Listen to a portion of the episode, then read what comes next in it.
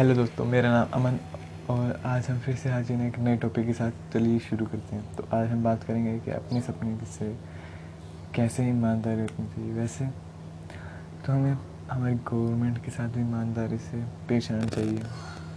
कभी भी, कोई भी मनी नहीं करनी चाहिए। बट जब आप सपने की बात करते हैं तो वहाँ पे एक अलग तरह की ईमानदारी की बात आती है। जहाँ पे आपको कई चीज़ों का ध्यान रखना चाहिए कि आपको अपनी बात से निपटना होगा।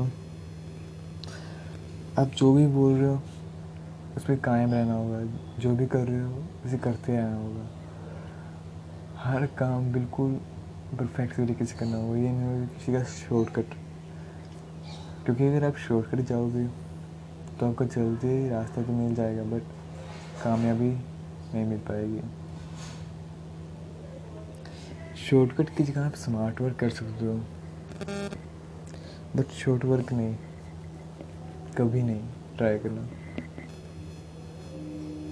दूसरी बात आती है कि आप अगर कुछ भी ऐसा कर रहे हो, जैसे आपने कोई रूटीन बना रखा है बट आपका किसी दिन करने का जी नहीं कर रहा तो आपको अपने सपने के साथ ईमानदार होना पड़ेगा, क्योंकि अगर आप अपने सपने के साथ ईमानदार नहीं होगे तो शायद वो काम नहीं कर पाओगे.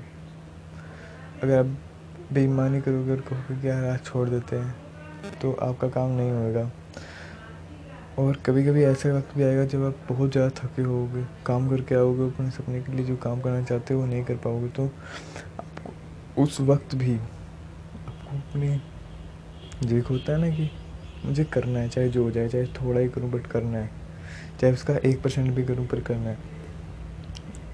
आपको उस वक्त करना पड़ेगा क्योंकि अगर आप उस वक्त एक दिन छोड़ दोगे तो आप हर बारी छोड़ोगे और अगर हर बारी छोड़ने लगे तो एक बहुत बड़ा गैप बन जाएगा। क्योंकि आपको डेली मेहनत से जितना फ़ायदा मिलेगा, उतना आपको थोड़े थोड़े दिनों बाद करने वाली मेहनत से शायद ना मिले।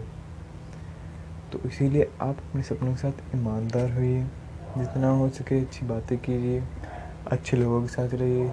थैंक यू फॉर वॉचिंग बहुत बहुत धन्यवाद। हाँ आज थोड़ी वीडियो छोटी सी, क्योंकि यार मेरा गला ख़राब है।